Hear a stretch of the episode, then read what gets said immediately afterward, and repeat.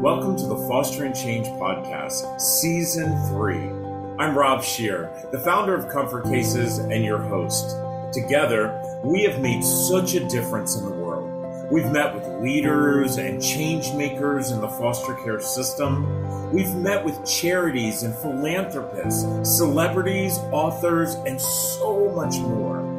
We'll continue to bring you guests who will share how together, as a community, we can bring about change.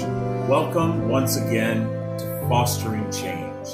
Well, it's another episode of Fostering Change, and what an impactful month May was. You know, the fact that it was National Foster Care Awareness Month, I think people need to realize that every single day and every single month, we need to be aware of children who are entering the foster care system. You know, I repeat this all the time. Kids who enter the system are actually entering the system because of choices other people made. And my next guest, she knows that's firsthand. You know, I'm very lucky that I'm actually able to call Shen my friend. She actually has an amazing book. I think everybody needs to make sure they get out there and get this book.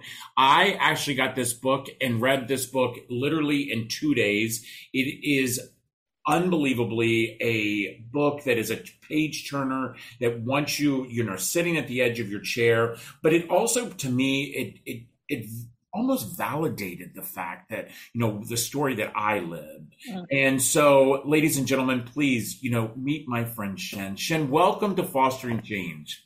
Oh, Rob, thank you so much for having me on. I wish we were in person so I could hug you. I'm sort of missing our in-person contact. I do. I miss that so much. And I miss you and I, we prior to the pandemic, we would see each other at least once every 3 months. And so it's, I do miss seeing that. Listen, I want to jump right in. You know, May was National Foster Care Awareness Month. And you know, as well as I do, during that month, all of our newslet outlets are tooting their horn on particular days, want to tell that really good story, that, sweet story of those amazing people who adopted those kids who were needed to be adopted. But I want to talk about what we are really seeing within our foster care system. Okay. I want to talk about the things that people don't want to talk about. And there was nobody else that I wanted to have these very open and honest conversations than you. And that's why I immediately contacted David and said, David, we've got to have my friend Shen on. I want to have her on as soon as the month of May is done, because she will really talk about it. And the first thing I want to talk about is I want you to bring attention to the story that you and I both read about and know about that happened in San Francisco. Yeah, the story of Victoria Hidalgo is one that, if you're an advocate like me or a survivor like us, weighs heavy on your heart, right? Like, you can't stop thinking about it, or at least I can't stop thinking about it. So Victoria Hidalgo is a 16-year-old girl who had been in and out of the foster care system and ultimately deemed, what we refer to as our favorite phrase, AWOL, from a group home setting. So for listeners who maybe don't know, right, it's at large and they don't know where you are. So you're not missing. It's not quite a runaway status typically. Sometimes they'll refer to it, jargon wise, as a runaway. And ultimately, Victoria was found murdered in a homeless community in San Francisco. The autopsy reports later stated that she had also been sexually assaulted prior to her death. And this resonates with me, much like the Ma'Khia Bryant case resonated with me last summer, because I see myself in those girls. Like, that story is my story, and there's very little that's different. The only way in which my story was different than Ma'Khia Bryant's story is that she was a Black child and I was a white child, right? Like, I had the same behaviors as Ma'Khia Bryant, found myself in very similar situations to her. And it's I'm not sure I'm still over her death, but it's taken me months where I can even say her name without tearing up, right? It's been a long process for me. And Victoria weighs on my heart very similarly, in that nobody's looking for these children. So we spent the entire month as May, as you said, talking about awareness, and it's great. You and I run into people all the time. who don't know what's happening in the foster care system, right? These are good people across the globe who don't understand what child welfare really is, no matter where, what corner of the globe they live in. It's just not a system that they've had reason to understand. And so that's fair. And Foster Care Awareness Month is great to sort of bring that up. But as you stated, we tend to do a lot of celebrating and what I call the heroizing and villainizing of the system, right? That somehow all biological parents are villains, all adoptive and foster parents are heroes. And that's the story that we tell. And it serves a purpose. For me, it gets every May, I sort of dread more, right? Like it becomes like, I used to be really excited about it. And as I've come forth in my own story more, and as I've really dug into doing the work more of changing the system, it's a hard month. And it's a hard month because what we typically won't talk about are the Ma'Khias, are the Victorias, who have no one looking for them. You know, both you and I are parents, right? I know what I would do if I didn't know where my child was. Well, you know, Shen, you know, I have shared, you know, very little when it comes to about my children. You know, I have 5 kids. I am, you know, Reese and I are absolutely unbelievably blessed that all 5 of our children arrived through the system.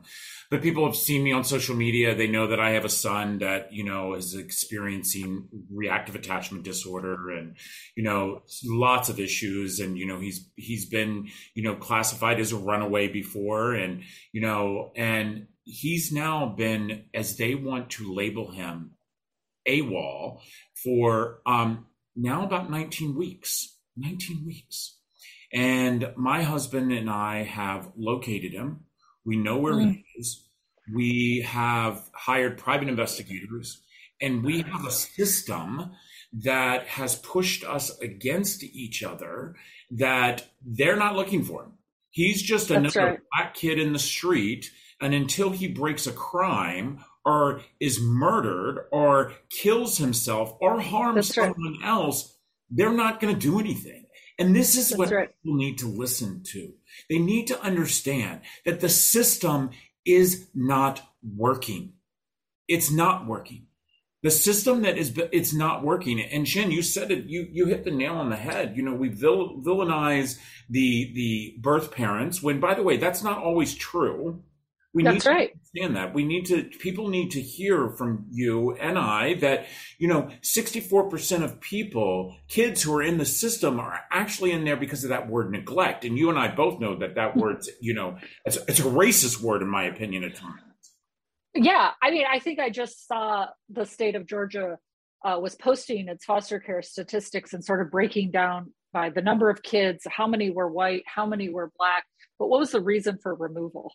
And 97%, the reason of removal is neglect. And the definition of neglect was the inability to provide adequate healthcare, food, or shelter. Are we even doing the right thing? So right. I can get on a big soapbox. So when I hear stories of your son, when I hear stories of Victoria Hidalgo, what I hear is a broken system who continually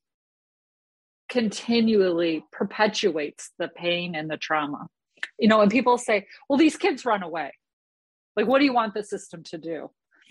What we have to, and I talk about this adamantly everywhere I go, is we have to begin thinking of the paradigm shift. You know, Brene Brown and Oprah Winfrey for decades had talked about stop asking what's wrong with them and start asking what happened to you, right? Bruce Perry just wrote this whole book about what happened to you.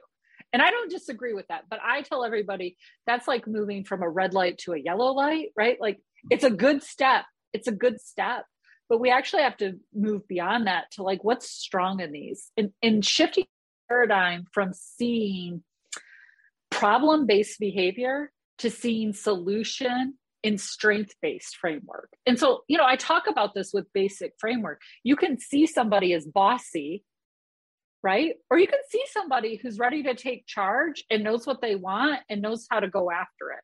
It can be the same behavior, but you make a choice in how you see that behavior.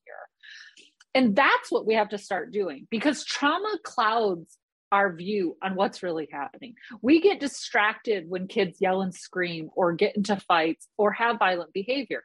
You and I hope a lot of your listeners understand, there's a lot of trauma behind that, that forces a behavior. But we have to begin seeing the behavior from solution focused. How can we help children? How can we help adults stand on their trauma as a place of strength instead of constantly criticizing and villainizing people for their behaviors, so that we can really get this paradigm shift, right? That is the trauma-informed paradigm. That is the framework to do this. And so when we say, well, a kid constantly runs away, yes, that's our basic fight, flight, freeze response. Totally. Right? Like if that's not the red flag that you have a kid in survival brain, and when you're in survival brain, you can't be in logic and reasoning, right? Like it's not possible to be in both. If the bear's chasing you, you can't worry about your 5-year strategic plan, right, or when your homework's due or what's for dinner. You're just thinking about survival. Right. No, I agree with you on that, Shannon. And I will tell you, I've said this before. If the system would have stayed the hell out of my family, we would have dealt with the trauma that my son has experienced since a little boy from being in a shattered system, you know, and us not addressing the trauma when he came into the system, you know, as a young boy. You know, Shen, you go around the country and actually, you know, talking and educating people. You have a consulting company. You have what's in your company? You have a company that goes out, because we have a lot of social workers that are that listen to us and that watch us on YouTube. And the reason I want to bring up your company is because what you just talked about is something that I don't think that we talk about enough. You know, I don't think that we look at children who, you know, have these, outburst, you know, and immediately they want to look at it in a different way. And you know, I've thought about this for years, but you just said it, you know, it's like the bear is chasing me. You know, I've not thought about it in that aspect, but it is so true. You know, it's like the bear is chasing. What do you think our first step is? Our first step is admitting we have a problem. It's the first step to anything. And it's the first step to reconciliation is, I'm still waiting for someone to apologize. And Rob, you and I've had this conversation offline before, but it's like, how refreshing would it be, right? Because I hear this a lot because I work in change systems, right? So I'm in schools, I'm in human services, I'm in DHS offices where they're saying, we got to change the work, right? I hear it all the time. It's a daily phase that I hear constantly. How about we first apologize for the things we got wrong? Yeah. I mean, someone has to eventually stand up and say, we screwed up. Yeah. And by the way, it doesn't matter if you meant to screw up or didn't mean to screw up. We've screwed up. The statistics support it. We have decades of data that support we got it wrong. Yeah. Accountability. Yes. You know, you got to start there. And then you have to start with building it, because anyone who's dealt with the system, I don't care what your role has been within any system, if you've been harmed, you've also heard, oh no, we're working on that. We're fixing, we're changing, we're doing this new thing. Look at us with this bright, shining object over here. And if you've sat around, I know you and I have had this conversation where we say, gosh, you know, it's been a couple decades since either of us aged out of foster care. But yet when we talk to kids aging out right now, they have the same story. I mean, you and I have said, are we the ones who should be leading this work? It's been so long since we were in the system. But yet when we talk to the young kids aging out, you and I are both constantly like, nothing's changed. What's happened? Nothing Why has nothing changed when everyone keeps telling us, no, we're doing all this great work? The truth is we're not. Nothing's changed. Kids are reporting the same thing now as they were in the 80s and early 90s when you and I exited. Yeah, no, I agree with you on that. And, you know, the thing that, you know, and I'm very, you and I are like, we're cut from the same cloth, my friend, because, you know, I see, you know, people who post on social media about, you know, things that, you know, that's coming up and that they're working on and that, you know, the Hill is doing this and, you know, and by the way, I heard that 3 years ago, 4 years ago, 10 years ago when I got into this whole, nonprofit arena and really started looking at, foster care again after my four children arrived, all carrying trash bags. Listen, we're going to take a quick break here because this is a conversation that is absolutely spot on. I realize that we've just left a month that we all are feeling good. And, Comfort Cases, we thank you for all the donations, but we also have to talk about reality. And reality is that kids who are entering the system, 700 a day is what they said. I'm going to tell you right now, those statistics are wrong. That number is larger than 700. I guarantee you, if we do the math, it's larger than 700. But let's talk about the things that really affect us. And as we take this break, I want you to listen to this one statistic.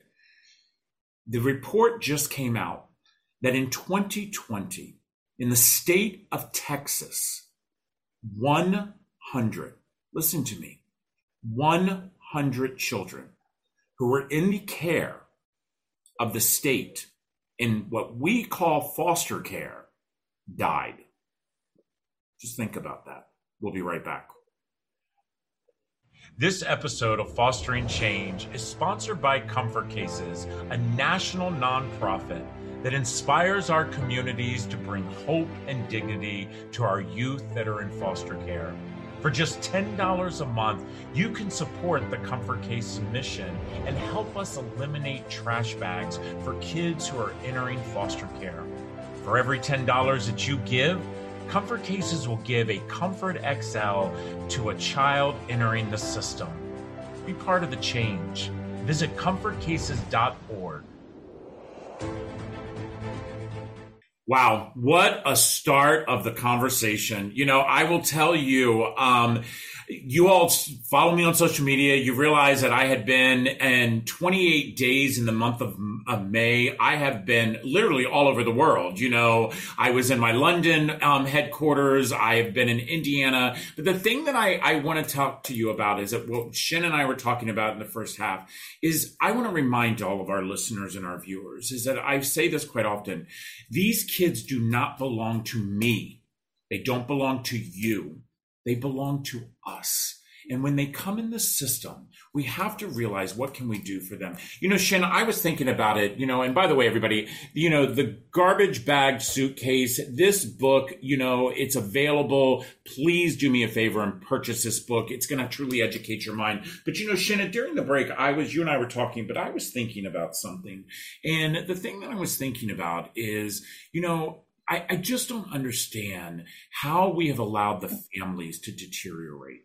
So when you sit here and tell us numbers like, 97% of kids in Georgia who enter the system enter because of the word neglect, and that neglect is because of housing, healthcare, and food, why are we able to take money from the federal government?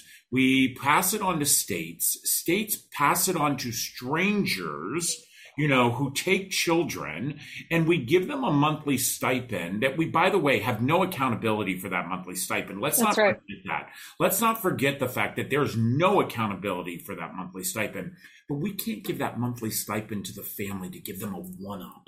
Explain that to me. Yeah. So, for 1 second, I want to talk about that monthly stipend to the stranger care, right? Because I say this quite often, and I'm pretty open about it in my own story, that I entered foster care in a pair of underwear that I walked across my high school graduation stage in, right? So I entered foster care at 12, and I aged out as an 18-year-old woman wearing the same underwear that entire time. So when we talk about that, we don't have accountability. That's what I mean, is because people say, well, that should have been provided for. When I started working as a young teen, I've been working since I was 14. You and I have had this conversation. Like, I feel like my retirement day should be coming, but it doesn't seem to be getting any closer. That money that I earned went to things like toothpaste and deodorant and feminine hygiene products, because those weren't provided in my home, in my foster homes. Like, I had to provide those myself. And so when I aged out at 18, that was halfway through my senior year of high school. I hadn't graduated from high school. And so I actually negotiated with my foster parents to stay. I had to pay them to stay. I paid them what they've been receiving from my state of care, plus a raise, because they negotiated a $50 a month raise. But that was cheaper than me getting my own apartment and a car, because I was in a rural community where there wasn't public transportation and I didn't have a way to get back and forth, right? And so when I began paying them, I couldn't afford those essentials. So this is an important conversation about the stipend and what's really happening in homes. Now, I'm not saying that happens in every home, right? I know that there's homes in which that doesn't happen. But I think people would be surprised the vast majority of kids aging out who have a similar story to mine. I agree with you. On that. So we have to understand that in the context, because why I think we don't want to give money to birth families, and what I often hear in the recoil I get when it's mentioned is they don't deserve it, right? Who deserves the funds? This is a big point in our country right now when you hear us talking about things like a basic universal income, or right, we hear these conversations are starting. And what we see is like, well, I had the student loan conversation. Well, I paid my student loan, so why should somebody else be forgiven student loans, right? This is a huge moral and ethical question we're toiling with. And it comes to the same thing, is that we don't want to recognize that by paying strangers, the price of care and our tax dollars is 5, 6, 7, 8 times what it would be if we just helped with groceries up front, if we just paid an electric bill, if we just, right? But we say, well, they didn't earn it. Yeah. They don't deserve that. Well, I'll be honest with you. I'm not sure sometimes foster parents earned it or deserved it either.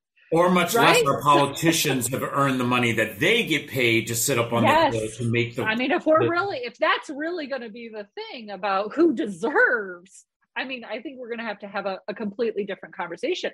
But that has a lot with us addressing our own bias around poverty, our own bias around race and sexuality. There's a lot of bias that we have to process, I believe, as a nation around some of these really tough issues. And that's hard for some people. Yeah, I agree with you on that. And, the fact is that, as my friend Shen said, we know that this is in every foster home. We know that, there are children who have excelled with their foster parents. Mm-hmm. But again, I said this in the top of the hour, in the beginning of this podcast, is we're going to talk about the real.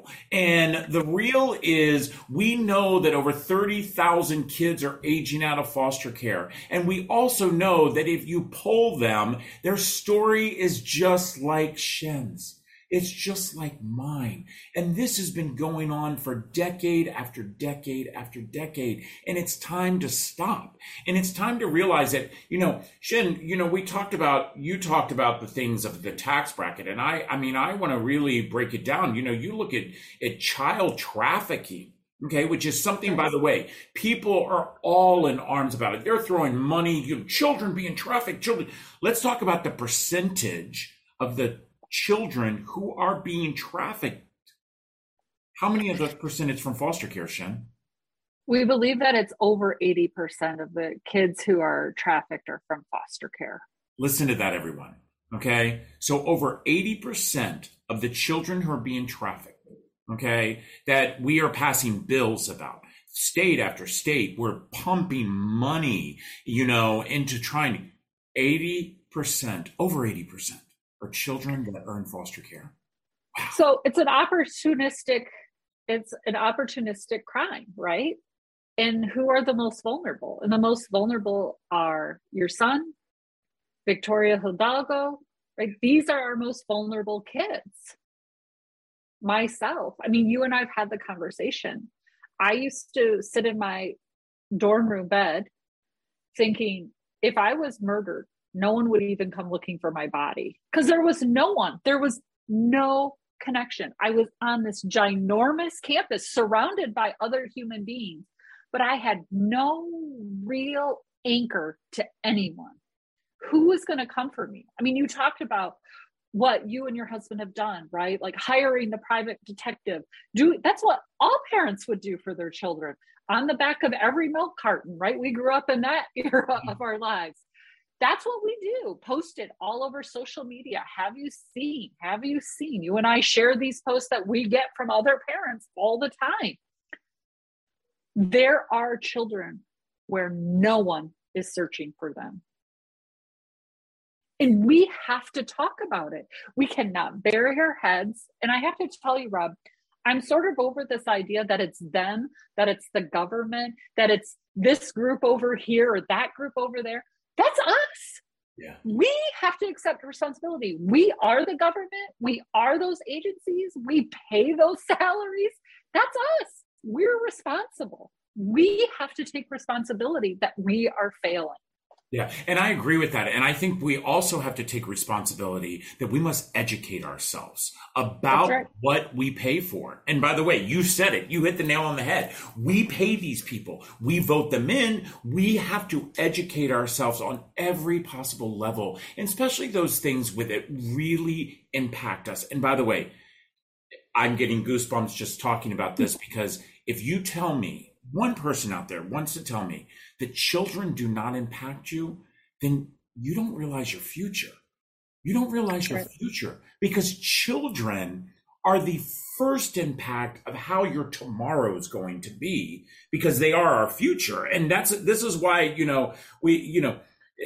like I said, Shen, you and I could talk for hours. And as you and I both know, we hear a lot of talk. And we want to start seeing action. And I will tell you, action should have happened years ago. And, I just hope that we see something on the horizon. As we wind down to this amazing half hour, this podcast, again, everybody, the Garbage Bag Suitcase. How can people reach you, Shen? Because I know people want to continue this conversation. This is what I would say, as my friend Whoopi would say, this is definitely a hot topic.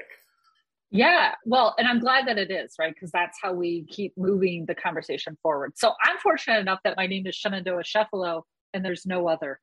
It's just the way it works out for me. You had to grow into the name, but once you arrived, it does make it easy in digital media. So I'm on all the platforms. People can reach me there. They can reach me through garbagebagsuitcase.com or chefaloconsulting.com. And I'm happy to share resources, help people think through whether they're internally in an organization, how they're really going to make change versus talking about making change, or how we reach out to really educate those local politicians who, I promise you, if you ask them, know very little about children and families in the system in their community. Yeah, I agree with you. I mean, I live within the Beltway, guys. I live within the area that they supposedly makes the decisions, and I am shocked when I run into politicians and I talk to politicians, even when I've been on the Hill, about how uneducated they are about the foster care system. And also I want to make sure that, again, I don't like to end everything on a bad note. I'm not that kind of guy, but I just have to be real about this. I'm also really kind of shocked, Shen, and I know this is getting over our time that we normally do, but I'm kind of shocked that, I see another generation of kids who are aging out of the system. And I do see that some of them are truly change makers, but I think a lot of times is that they don't really want to talk about the real, and they want to talk about, to make someone happy. And I just think again, maybe I'm wrong, and I want your last note on this, but don't you think that, the older generation could help the younger generation, and the younger generation can help the older generation, and we could all come together and make a difference? What do you think? Yeah, this gets back to, this is our legacy, right?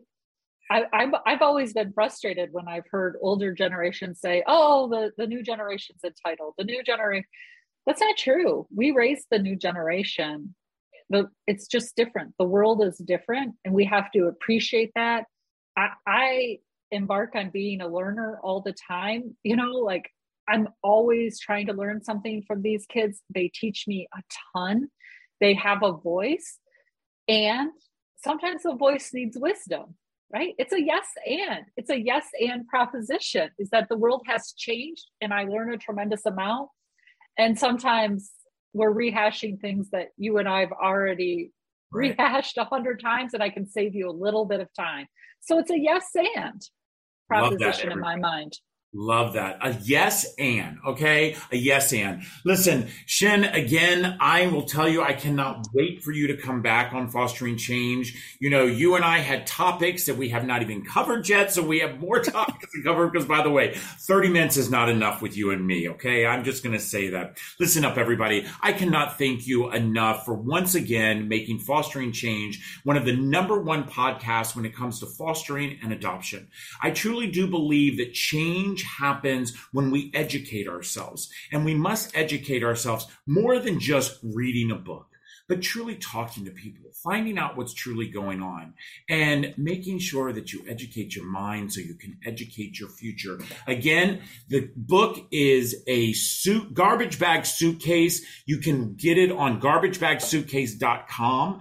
And do me a favor, reach out to my friend Shen if you have any questions. Until next time, continue to be a good human. Take care. I want to say thank you to each and every one of you for listening or watching the latest episode of Fostering Change. All of us on our team hope that you've learned something new today and have been inspired to be a good human. Now, just a reminder that you can always find Fostering Change on your favorite channels on Google, Spotify, iTunes, YouTube, and others, including, of course, comfortcases.org. I want to give a big thank you to all of you for joining us each and every week.